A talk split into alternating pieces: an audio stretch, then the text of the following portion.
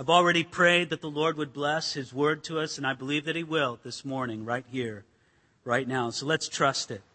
As we come to the first few verses of Exodus chapter 14, and we remember that it's in this great passage that we're seeing the aftermath of what happened after Israel was so gloriously set free from their hundreds of years of slavery in Egypt.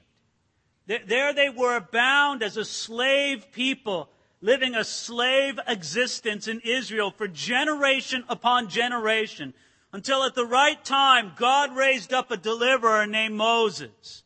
And even though it didn't happen neat and clean, there was some mess along the way, God put forth Moses to be this great deliverer of the people of Israel. And they came out. Oh, Pharaoh didn't want to let them go easily. But God beat upon him and beat upon him with a series of ten plagues. And by the end of that horrific final plague upon the firstborn, Pharaoh and the people of Egypt, they were pushing the Israelites, please get out. And for the first time in hundreds of years, the descendants of Jacob, the children of Israel, they were free. They, they weren't under servitude to any foreign king, to any leaders that they were free. And you would think, and they lived happily ever after. Amen. No, that's not how it works. That's not how it works in real life. You know, the blood of our Passover lamb, Jesus Christ, sets us free. It sets us free from the penalty of sin. It's working right now upon the power of sin in our life. And one day it's going to set us free from the very presence of sin. But along the way, along the way, there's battles to be fought. And we got to look to the Lord our God as our defender. That's exactly what God does on behalf of the children of Israel right here in Exodus 14, verse 1. Now the Lord spoke to Moses saying, Speak to the children of Israel that they turn and camp before Pi Hahiroth between Migdol and the sea, opposite Baal Zephon, and you shall camp before it by the sea. For Pharaoh will say to the children of Israel, they are bewildered by the land. The wilderness has closed them in. Then I will harden Pharaoh's heart so that he will pursue them, and I will gain honor over Pharaoh and over all of his armies, so the Egyptians may know that I am the Lord, and they did so. So as Israel's now heading out of the land of Goshen, God is going to lead them. Now remember, how is he leading them? How does Israel know where to go? Are they using sophisticated maps? Do they have a nice, you know, navigation system? Well, they have the best navigation system of all. They have a pillar of cloud of the glory of God that leads them in the daytime. And by the night, they have a pillar of fire that's there as a presence for them. I don't imagine that they had very many night marches, but maybe occasionally God would have lit up the way with the pillar of fire if he did. But there they are making their way through the wilderness, being led by God, His express presence in the, in the form of that pillar, leading them every step along the way. And God did something I don't mean this to sound strange. God did something sneaky to Pharaoh. God deliberately led Israel in a way that looked confused. Right there in verse 3, it says it. Pharaoh would say, looking at their path, they are bewildered by the land. They don't know where to go. They're walking themselves into a trap. They're, they do not know. And so Pharaoh, with all of his intelligence officers and the people watching the movements of the people of Israel, he said, aha, we let them go but, but now look, they're walking themselves into a trap. God did this to lure Pharaoh into his own destruction, as we're going to see work out, starting at verse 5 here. It says, Now it was told the king of Egypt that the people had fled, and the heart of Pharaoh and his servants was turned against the people. And they said, Why have we done this? That we have let Israel go from serving us. So he made ready his chariot and took his people with them also, he took 600 choice chariots and all the chariots of Egypt with captains over every one of them. And the Lord hardened the heart of Pharaoh, king of Egypt, and he pursued the children of Israel. And the children of Israel went out with boldness. So the Egyptians pursued them, and all the horses and chariots of Pharaoh and his horsemen and his army overtook them, camping by the sea, besides Pi Hahiroth and before Baal Zephon. Do you see what it says there in verse 5? I find this fascinating. It's strange, but so typical according to human nature. What's say in verse 5? Pharaoh said, Why have we done this? We've let Israel go from serving us. There they go. He sees millions of slaves leaving his land, all that labor. What a, what a catastrophe that would be for the whole economy of Egypt. And now he stands back and says, why did we ever do that? I don't know if I was one of the advisors of Pharaoh at that time. I'd say, Pharaoh, I can give you 10 reasons why we did that. Don't you remember those 10 horrible plagues that came upon us? They were a hot potato that we had to let go of. We couldn't hold on to them any longer. Pharaoh, you crazy? Why did we go out and get them? The Israelites were nothing but trouble when we held on to them. Now you want to reach out and grab them again? But Pharaoh was mad in his own rebellion against God. And that insanity that a man or a woman can find themselves in when they sort of let go of God, it's going to drive him to reach out and to try to pursue Israel even though they had been set free by the blood of the Passover lamb. Ladies and gentlemen, there is a spiritual analogy for us here if we will look at it. The spiritual analogy goes something like this. That sometimes we think that the devil will let go of us easily. We say, yes, I've been set free by the blood of the Passover lamb. I'm free now. Uh, Satan, Pharaoh, whatever you want to draw in this analogy, I'm leaving. I'm gone. I've been set free. And It's almost as if as we begin to walk in the freedom that Jesus Christ gives us, that the devil reaches out his wretched hand and he tries to lay hold on us and to do the very best he can to either destroy us or to keep us in some kind of bondage. You know what you and I need at a moment like that? We need a defender. We need somebody who's going to stand up on our behalf and say, look, we will trust in you if you will defend us. And that's what Israel's going to do in this chapter. They're going to put their focus upon the Lord, and God's going to come through and defend them. And let me tell you, they needed the defense. Look at it there in verse 7. Pharaoh sent out 600 choice chariots and all the chariots of Egypt. Pharaoh had the best military resources Chariots were the most sophisticated military technology available at that time. That the people of Israel could just get mowed down by these hundreds of chariots that Pharaoh would send after the defenseless people of Israel. The children of Israel didn't have anything on their behalf except for one thing. They had an attitude. An attitude that's described there in verse 8. It says that the children of Israel went out with boldness. Now there's a little fascinating thing towards the original Hebrew word that's used there for boldness. In the original phrasing, the idea of boldness has in it the idea of being rebellious. It's sort of being, you know, defiant in that sense of boldness. let me tell you, I think this is wonderful. The children of Israel had an appropriately rebellious, defiant spirit. Now, I say appropriately because we're going to see later on in the book of Exodus, they're going to exercise that rebellious heart in an inappropriate way. But I find comfort in this for myself because I look at myself and I say, I'm basically a rebellious person. That's just who I am. If I see trends going one way, I want to go the other way. It just, it just, it's just kind of the way I'm wired. I just don't want to be like that. Was trying to think of a way to illustrate this in first service. I don't know if it's an effective illustration or not. I'll just use it anyway. I'll try it out second service as well. I've worn the same style of sunglasses for about 30 years.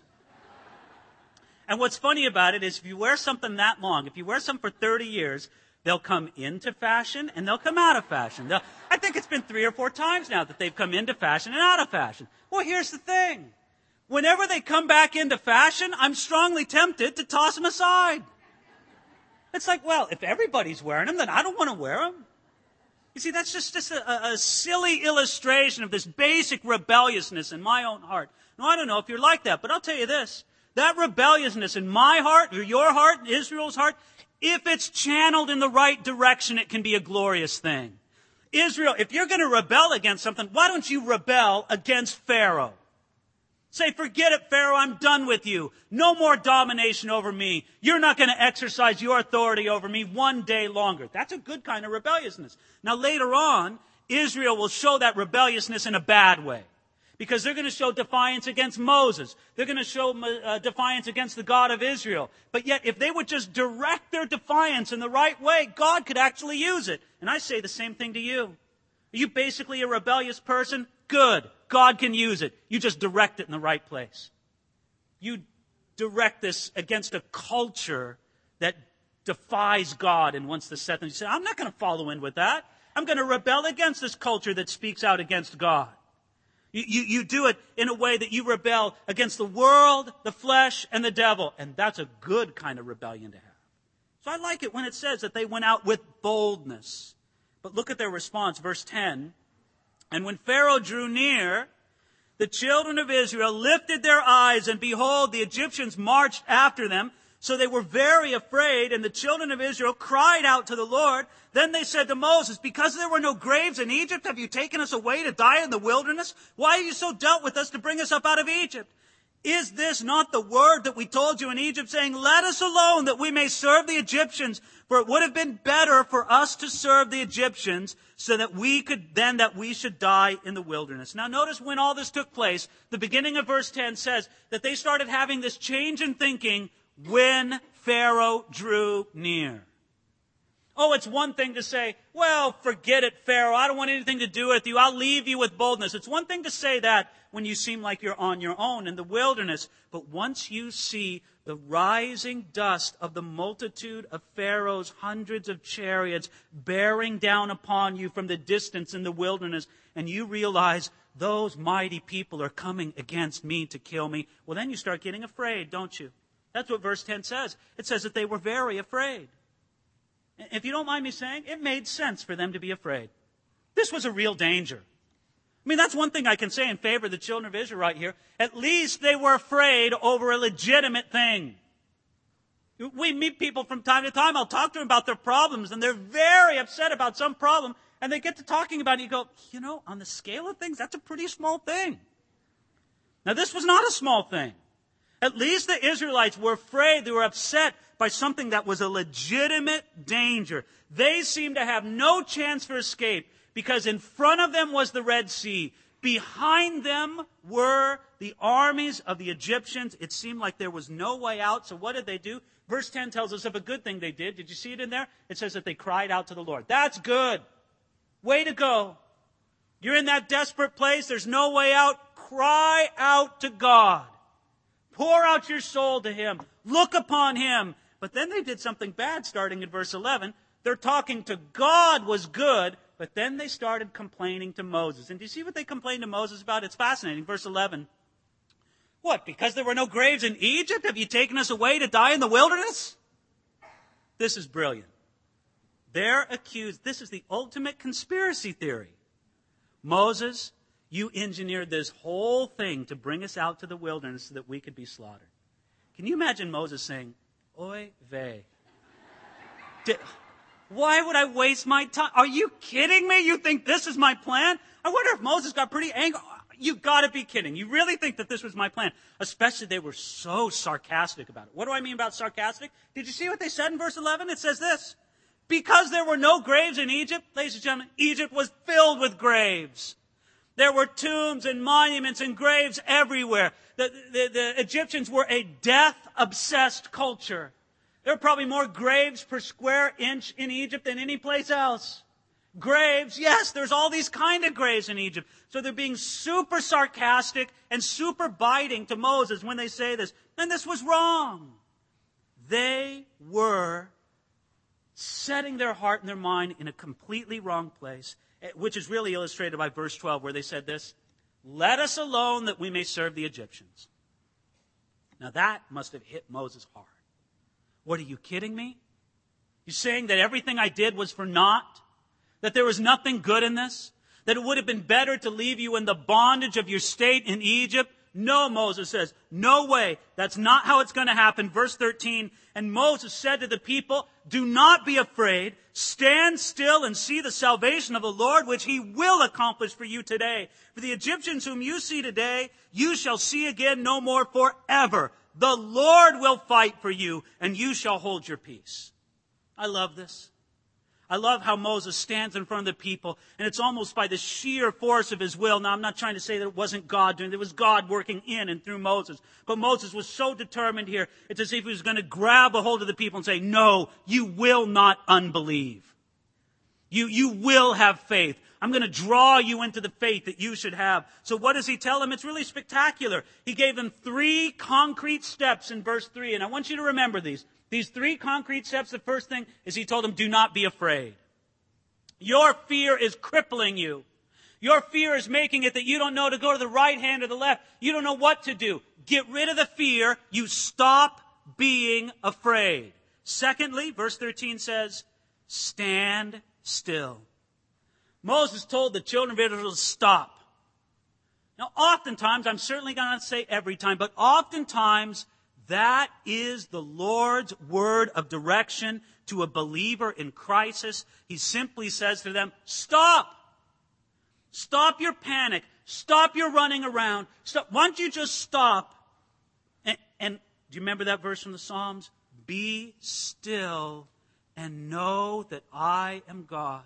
You are working so hard in your own effort and energy that you can't put your eyes upon me at all. First, I want you to stop being afraid. And secondly, I want you just to stand still. Now notice though, it said stand still.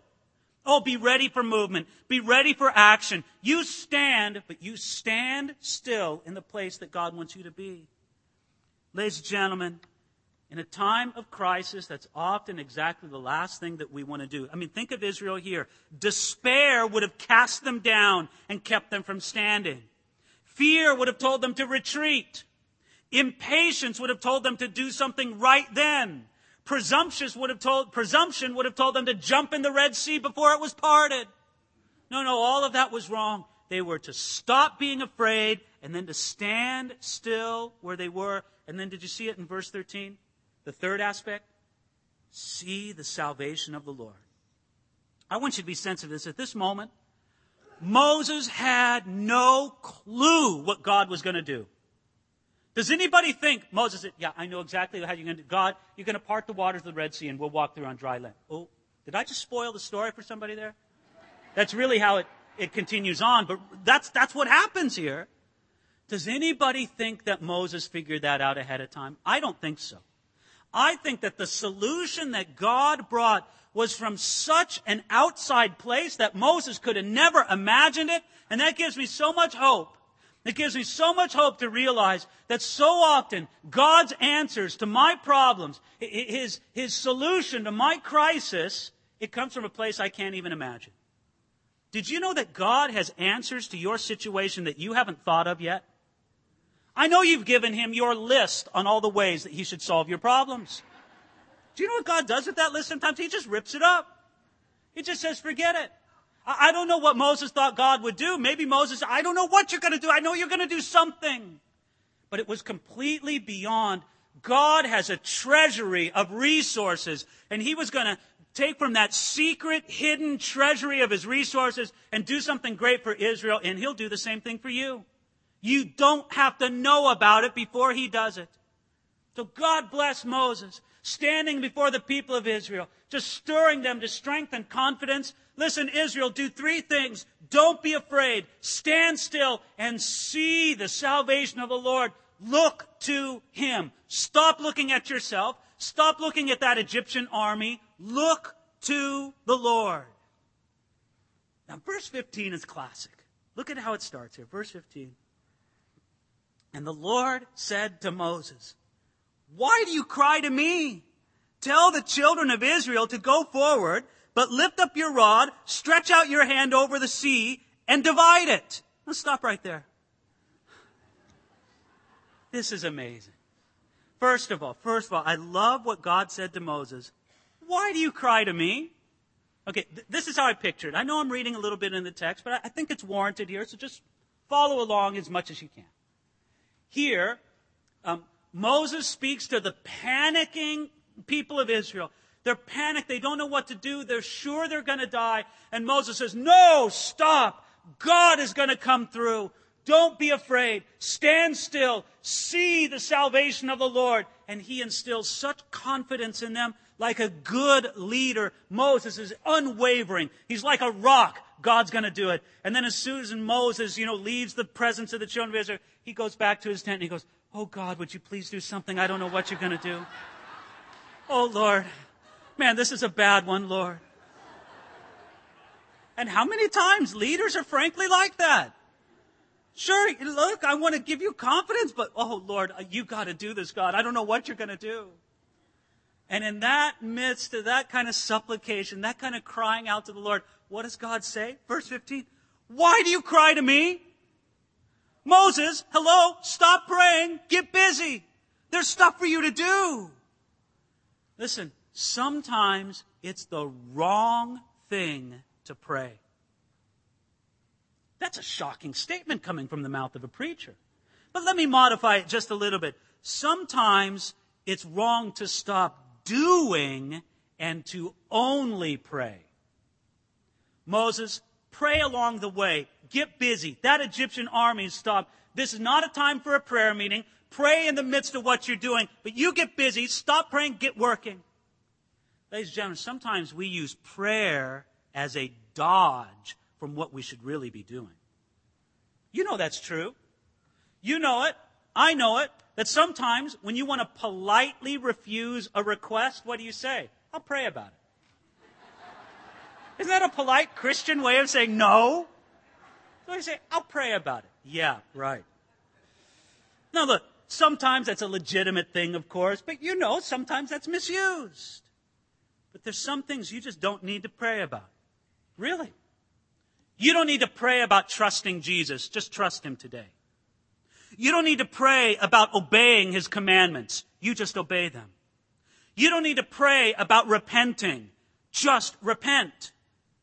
Praying without doing these things can be a strong mark of disobedience. So let's pick it up here in the middle of verse 16. God very casually tells Moses, lift up your rod, stretch out your hand over the sea and divide it. Oh, well, that sounds very simple. And the children of Israel shall go on dry ground through the midst of the sea. And indeed, I will harden the hearts of the Egyptians, and they shall follow them. So I will gain honor over Pharaoh and over his army, his chariots, and his horsemen. Then the Egyptians shall know that I am the Lord when I have gained honor for myself over Pharaoh, his chariots, and his horsemen. Lift up your rod, stretch out your hand. Now, does anybody think that the lifting of the rod, the stretching of the hand, actually caused the Red Sea to part. No. But it was Moses' display of obedience to God that God used in a mighty way to do something that God only could do. Now you ask yourself, well, what would have happened if Moses wouldn't have done that? If Moses wouldn't have taken that Charlton Heston pose? What might have God done? Well, you say, well, then God wouldn't have parted the sea. But, but Moses doing this didn't really part it. But listen, we do what God tells us to do, and then God does what only He can do. And that's how it worked in this situation.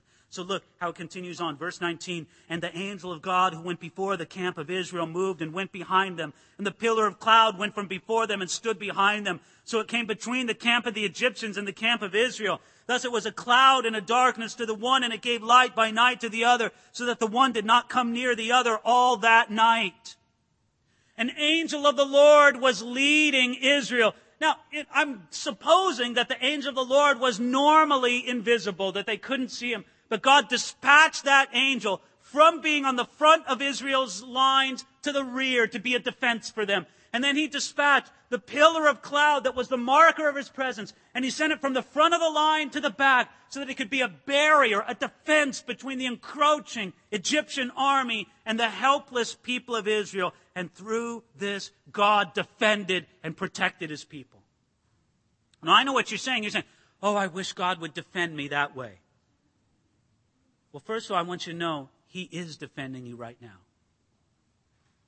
I don't mean to alarm anybody here this morning, but I'll say what I plan to say. It's simply this. If you only knew what the devil wished he could do to you, you'd be terrified. One day, Jesus told the disciple Peter, he said to him, I, can't get this phrase out of my mind. It, it makes a chill run down my spine. He says, Peter, Satan has asked for you like he, so that he may sift you as wheat. Whoa. And you just think, Oh man, what the devil wishes he could do to me? Thank you, God, for defending me. Now, look, we're, we're not going to be so crass as to think, okay, God, defending me means preserve me from any difficulty or trouble. No, no, but it means He will only carefully measure what comes through to us. And, ladies and gentlemen, however bad you think you have it right now, the devil wishes he could do far worse against you. But God is defending you. Did you see how he did it with Israel? He sent that angel. He sent that pillar of cloud. And so now it comes to verse 21. Then Moses stretched out his hand over the sea, and the Lord caused the sea to go back by a strong east wind all that night.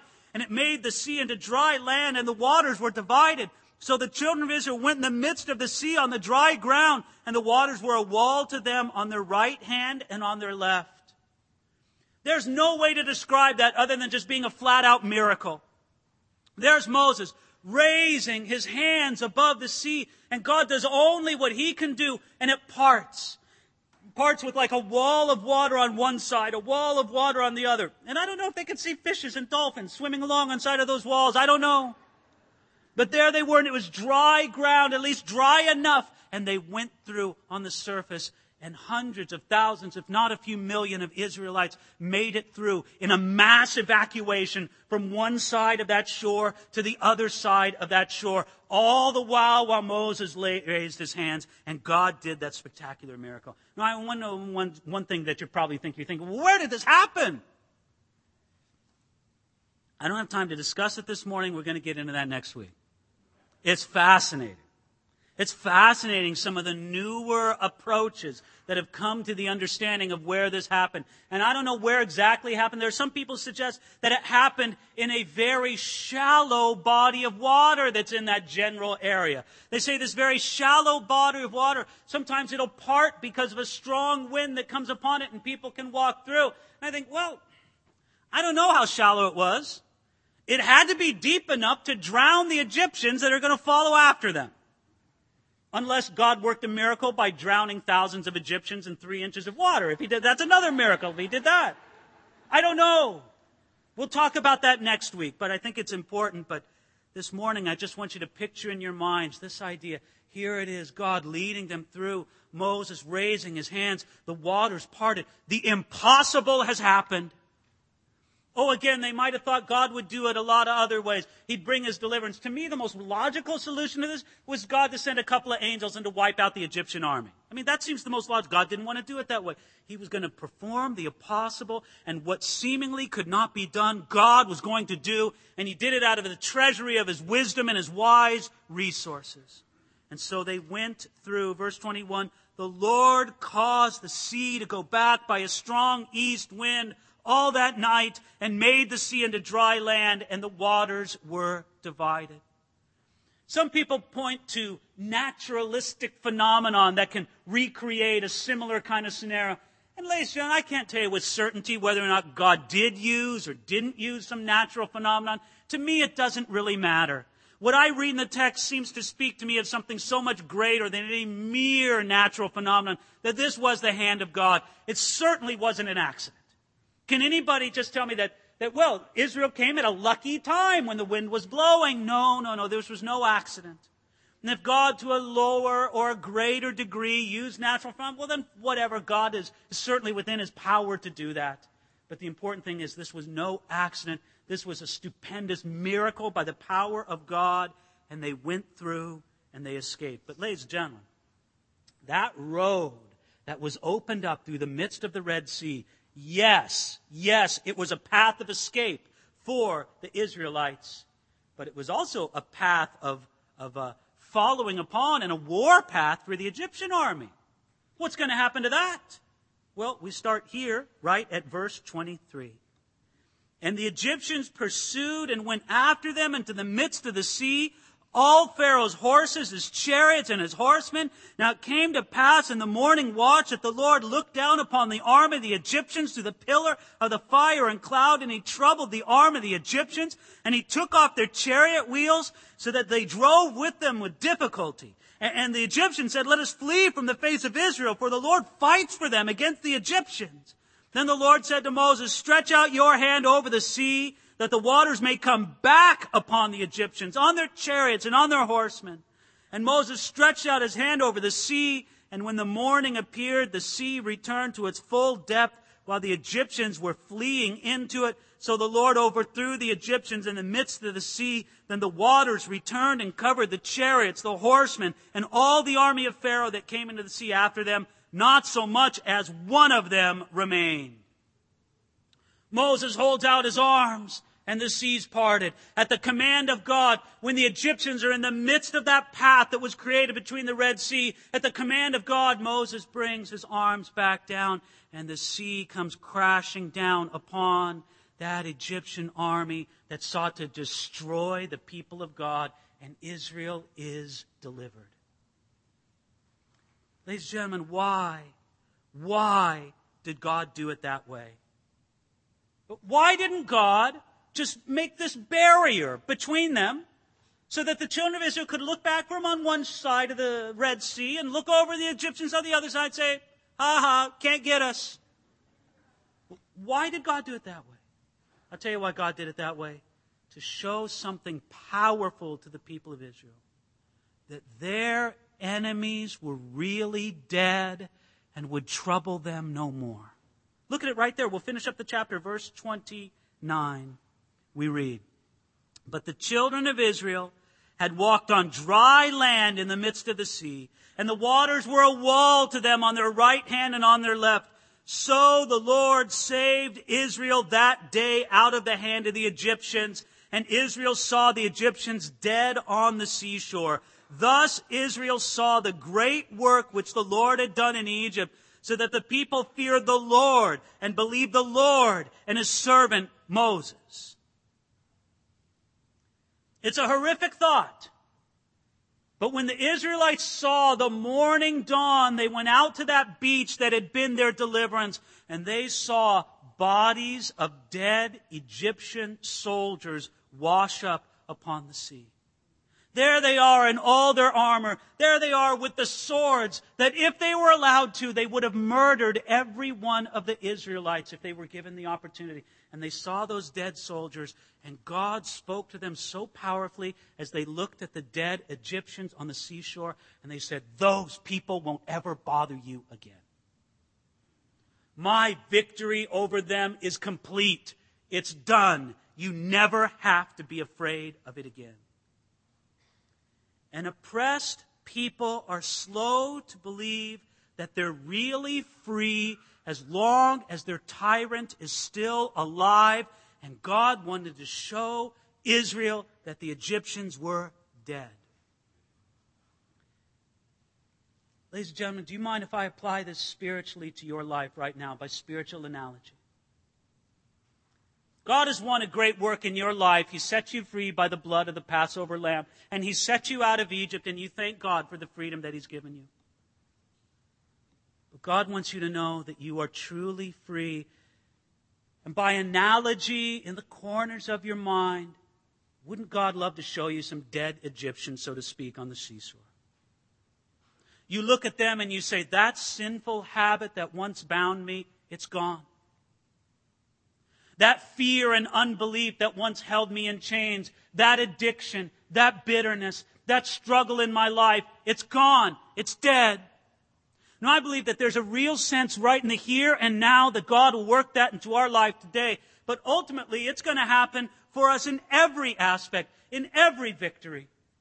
Where one day, because of the great work of Jesus Christ on our behalf, we will look at death itself, and death itself will be like a dead soldier on the beach, and we'll look at it and we'll say, You will never bother us again. Verse 30 says, So the Lord saved Israel that day out of the hand of the Egyptians. Do you know that for real in your life? Not just the purchase by the Passover lamb, but the confirmation of the victory by seeing death itself overcome. Ladies and gentlemen, I see a great analogy right here to the work that Jesus has done for us. Our Passover lamb died on a cross and took the penalty in his own self that you and I deserved. And that blood cleanses us from all sin. But God loves us enough to give us an additional evidence of that great victory. And Jesus opened up the tomb of his resurrection, and he says, You look wide in, and you see that death itself is defeated. That's for you and I, right here and right now. You could say that the deliverance of the Passover lamb and the miracle of the Red Sea go together. And now God calls you to do the same thing. And says that the people feared the Lord and believed the Lord and his servant Moses. Did you see that in verse 31? They saw the great thing that God did and it renewed their faith. They trusted in him more than ever. God, you are the one and I believe it. God's stirring your faith right here, right now, the same way. Don't you want God to defend you the same way? Don't you want to look upon the Lord as your defender? Then here's what you do exactly what God called upon Israel to do. Are you ready?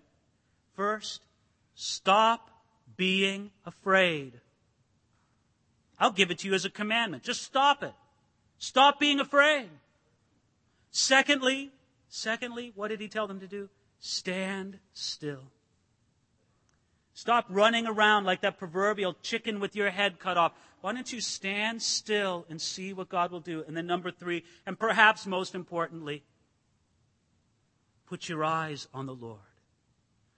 See the salvation of the Lord. It's not within you, but it's within God.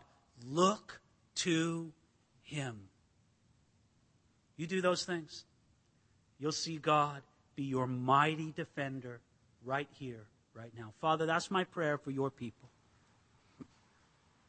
I pray that your mighty defense would be real in lives today. Lord, there's people here, they feel like they're under such attack. They feel like their lives are spinning out of control. Jesus, would you now be their defender? Would you give them that ability now to stop being afraid, to stand still, and to see your salvation. Jesus, work that among us now. We ask that you would. We know that it's not a matter of human ingenuity. Instead, Lord, it's a matter of the work of your Spirit to do this work in hearts here this morning. We pray this in Jesus' name.